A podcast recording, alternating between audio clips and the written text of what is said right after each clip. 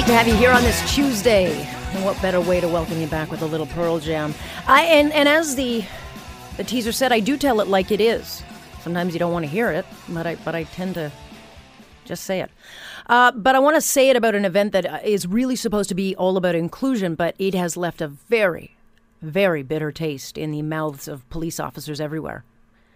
So during this uh, year's Pride Parade, the activist group Black Lives Matter, which is not really an, a group that has come into Hamilton, but they certainly have splinter groups, and I do see them coming into communities kind of right across the country. Well, they they were not only honorees of this event, but they led the Pride Parade, and then they hijacked it, blocked the way for 30 minutes, and then they demanded Pride officials meet several demands, including the most egregious, which is that police are not welcome to take part in the parade. In fact, they don't even want them policing it. I mean, can you imagine an event that is not only watched around the world but draws as much, you know, as many as a million people not going policed? Especially after Orlando. I mean, I can't even imagine what could go wrong. We don't need police here. So, for whatever reason, and and Pride has tried to, to suggest why they did this. And, and don't forget, these are taxpayer funded. This is a taxpayer funded event. They agreed to this extortion because that's what it was. Um, and it's lit a real firestorm. Cops have been cast as the enemy by an absolutely lawless group that screams racism at anyone who challenges them and has turned this this pretty cool event about inclusion into one about exclusion. Interestingly, a Toronto officer, uh, Chuck Krangle posted an amazing open letter in response to this. He was a former soldier and he became an officer about four years ago. And he said, and I won't read you the whole thing because I don't have time, but he said, you know, I can absolutely, I can say with absolute pride that my peers and my employers, senior management, have never made an inappropriate comment to me. I've never been made to feel discriminated against. So he went to Pride for the first time on Sunday. He was on duty but he says he was overcome with what he saw. And he said, you know, I'm not speaking as a police officer. I'm speaking as an individual who saw his first pride only to be excluded from the next. I want to bring in Ross McLean, former police officer, crime specialist, now security expert, pal of mine. How are you, Ross? I'm doing good, Alex, and, and I really like that you brought in speaking with about what that officer had to say about how, what pride meant to him. Well, this uh, is a guy. This is a guy, Ross, who who stood on the front lines of battle, stands on the front lines now, and he's being tell, to, you know told by a bunch of hateful activists, "You're not welcome here." Yeah, let me let me tell let me tell your listeners uh, something as well, Alex, that they may not know about the Pride Parade and how the police cover it. The Pride Parade is covered by the police on a voluntary basis. What they do is they put out an appeal uh, a year in advance, and they say they're looking for officers who are enthusiastic, who support the event, who want to take part in the event, who want to police the event, who feel that they'll have the aptitude for the event to be able to do it. And so a call goes out all across the force, the entire force, to find officers who want to volunteer to do this. Now, remember, this is a long weekend in the summer, a mm-hmm. coveted thing for anybody for getting time off, right?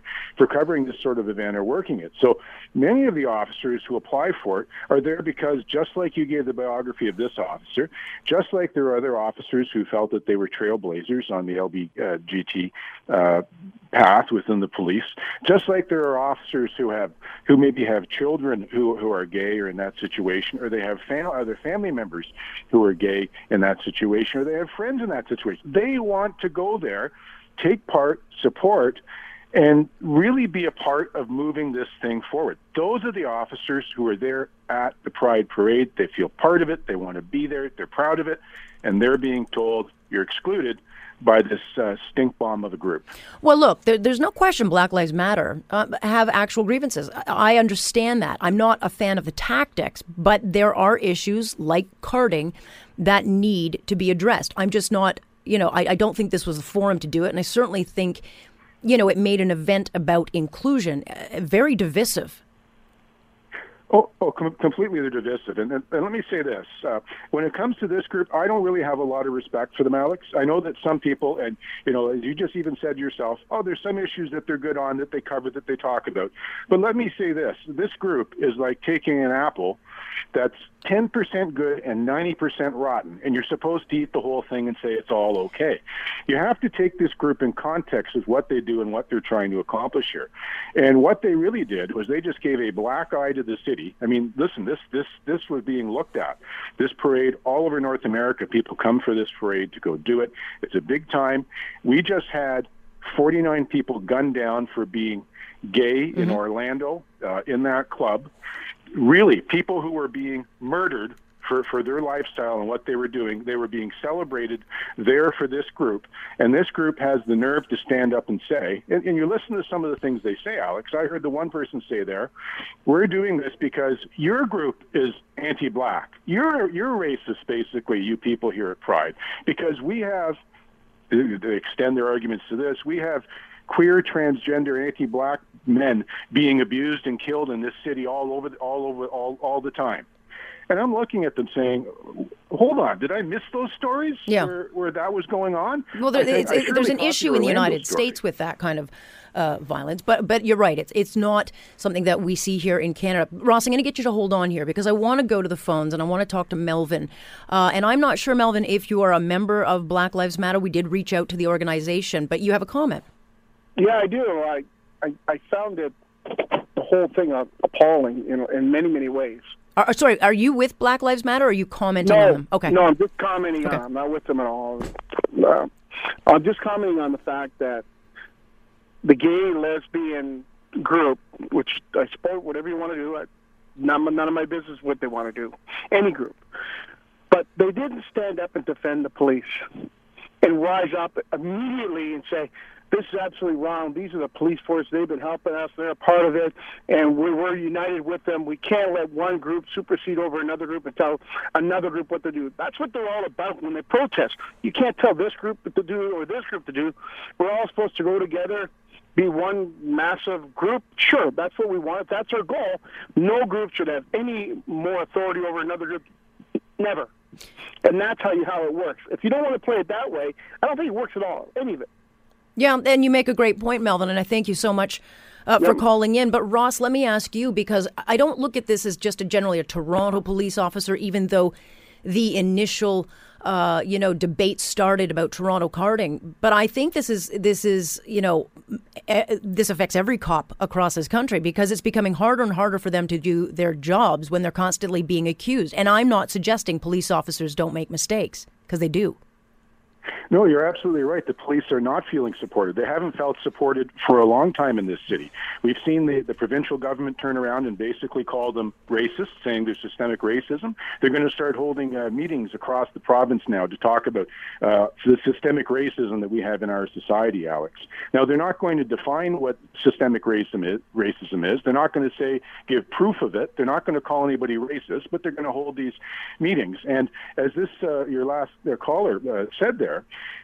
look at the pride should have stood up right away and said after this are you nuts? The toronto police are our partners. We're not cutting ourselves off from them. I mean joe warmington wrote an article today that's in the paper saying well where's the mayor of the city on this? Why is he yeah. not coming out strong? Why are the councillors not coming out strong and supporting the police on this instead of all sort of sitting on their hands and going oh well i guess we'll see if they stay in or not? You know the police are not feeling very well supported when they're doing everything they can to support this event. Yeah interestingly i mean look the reason black lives matter gets conversation started is because they're getting what they want. They show up to the premier's house, and then all of a sudden the premier is agreeing to meetings with them.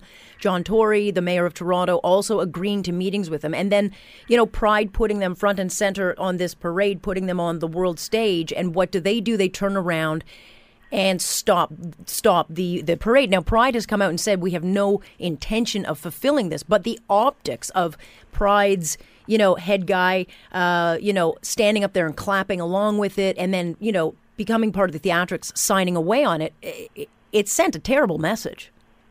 Well, it's it's all upside down. It's 1984. When you can walk up to that crowd, and Alex, I know you've covered this city. I know that you've covered actual instances of racism. I know that you've covered uh, horrible uh, murders. I know that you've covered uh, the pride issues for a long time, and I know that you're a dispassionate person who will sit and look at it and you will call it for what it is when you're doing it.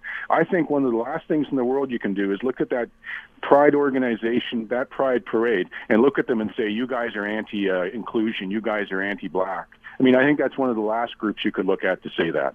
Yeah, I mean, it, will be interesting to see what and and how this changes the complexion of this event. Um, you know, it, it's gotten an awful lot of attention right across the country, but I'm wondering, you know, for policing, what is it going to look like moving forward? Especially when the province, as you said, has called these meetings on racism. It's almost as if we're creating a new narrative that uh, Ontarians are, are just going to be forced to to to accept that apparently we're all racists now. Well, I mean that's it. It's it's it's about messaging, and the police do not feel supported. We we do have this change in carding. You've seen that our homicide and our shooting and our stabbing rate has gone to the roof. I'm going to tell you that as they move forward, I've talked to police officers in the Greater Toronto area, certainly in Toronto. I've talked to senior police officers. You are going to see that the police are going to have are going to be following the rules that the province is laying out for them. They're not going to be engaging, talking to people who they're supposed to be talking to, because they're going to be called racist and they're going to have to fill out cards with complaint forms on them. So you're going to see this continue to spin out. And it's going to be because this is what the province wants to do. And, and, and once again, I like to see the province define racism, and I like to see them define systemic racism. They're not going to do that because they're happy just to look at the boogeyman. Same as Black Lives Matter is. Everything that they look at, they see racism, mm-hmm. anti-blackness. It doesn't matter what you put in front of them, Alex. Put a park bench in front of them, and they'll say, "Well, there's no black people on there. That bench is anti-black." Yeah. I mean, there's just no end to how they go with stuff. Yeah, it's and, interesting, uh, and, I, and and I agree with you. Uh, I think we're a long way off. Uh, I think this is actually just, just gotten started with this group. Uh, Ross, I've got to let you go on that. Thanks very much for having me, Alex. A pleasure. Ross McLean joining us. He is, of course, a former police officer, so he understands these issues. He's a crime specialist and a security expert. But interestingly, you know, uh, Ross points out that it doesn't matter what you say. And I have found myself, uh, and we did reach out to Black Lives Matter and did. They're always welcome to give their point of view, and I'm always welcome to have that opinion. But I've I've been attacked myself. I'm apparently a racist because I disagree with some of their tactics. I, I disagree that all whites are racists. That makes me, a white girl, a racist. And one person who found herself under a firestorm, and I think, uh, you know, I follow her on Twitter, and she's getting barraged every single second by a pylon of activists who are saying terrible, terrible things. And she was at the parade and has spent the last few days now defending herself. It is Sue Ann Levy, writer for the Toronto Sun, and of course, investigative columnist with Postmedia. Hello there. Hi. And a fellow Alex. Hamiltonian.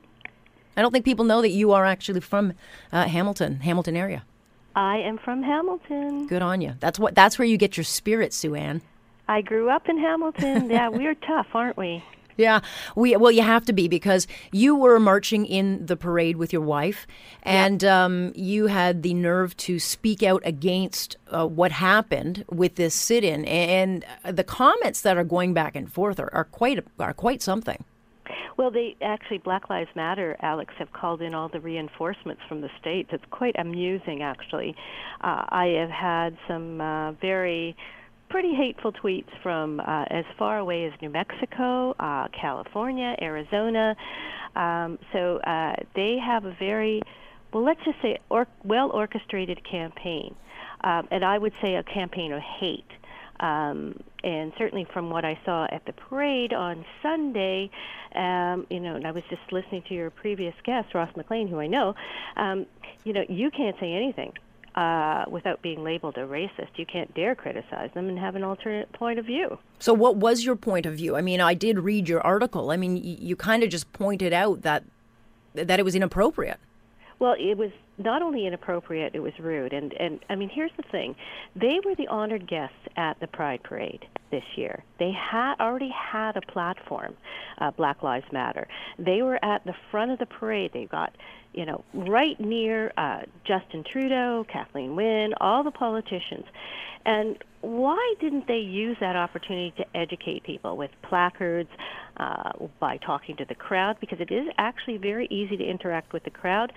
Uh, I've marched in the parade now since 2009, and it's very easy to talk to them.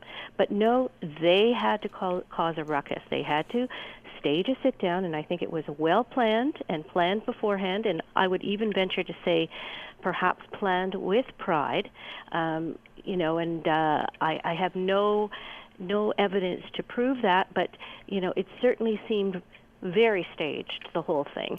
And they chose to sit down at an intersection, uh, College and Yonge, and uh, per- present a list of demands to the Pride organizers, including some very, very controversial ones, uh, I would say disgraceful ones, um, about not having any police presence in the parade from now on, whether it be for security reasons or on floats or marching alongside, and there are gay police officers.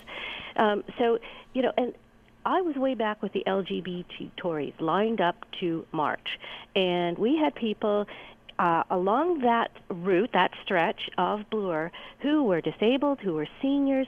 We were standing in the blazing heat. Lisa Raitt, the uh, cabinet minister in um, Stephen Harper's government, fainted right in front of me. In fact, Denise, my wife, fanned her down. Um, so there were people who were compromised by their 30 minute stage in, which I might add was done in the shade. Yeah. But but here here's where I mean, and you'll be able to comment on this because you've dealt with them, the city officials, the provincial. I mean, I feel like they've kind of allowed this to happen and set the bar so that you know activists like Black Lives Matter can essentially come into any event now that they want, call racism, and then be able to act badly with no repercussions. Well, let's talk specifically about this group and how they were emboldened by city officials. Um, and it's a case of queers against Israeli apartheid all over again, who hijacked the parade for five years. And finally, due to pressure, outside pressure, certainly not uh, with respect to the political will of the bureaucrat or the will of the bureaucrats or pride officials, pride officials had nothing to do with getting mm-hmm. them out of the parade. It was pressure from outside groups. So here's where Black Lives Matter uh, were emboldened by city officials. Number one, they were named as uh, to get an award, an Access and Equity, Equity Award from the city, um, and that was voted on this past week by John Tory, Mayor John Tory's hand-picked executive committee. No one batted an eyelash about that. And the other thing was that they were named as the honored guests in the parade. And I don't happen to think that a group that calls police murderers, all police murderers, yes, they may have some issues with the police. I fully agree with some of their messaging. Uh, I don't agree with their tactics. But a, a group that calls police murderers that uses these kind of tactics should have been honored guests in the parade in the first place. And certainly not a taxpayer-funded parade. Uh, no, I'm just, and it's political correctness gone mad, absolutely gone mad. Which is pretty much every day now. I want to keep yeah. you on the line because we want to go to a phone call from Pamela, who might have a comment or a question for you. Hi, Pamela. Hi. How are you? Great, thanks. What do you have to say about this? Well, I am a black woman, mm-hmm. and I have been following this Black Lives Matter, and I don't feel that they speak for me as an individual.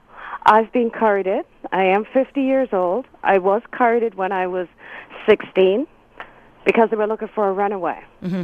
But it's ways that they're looking for somebody.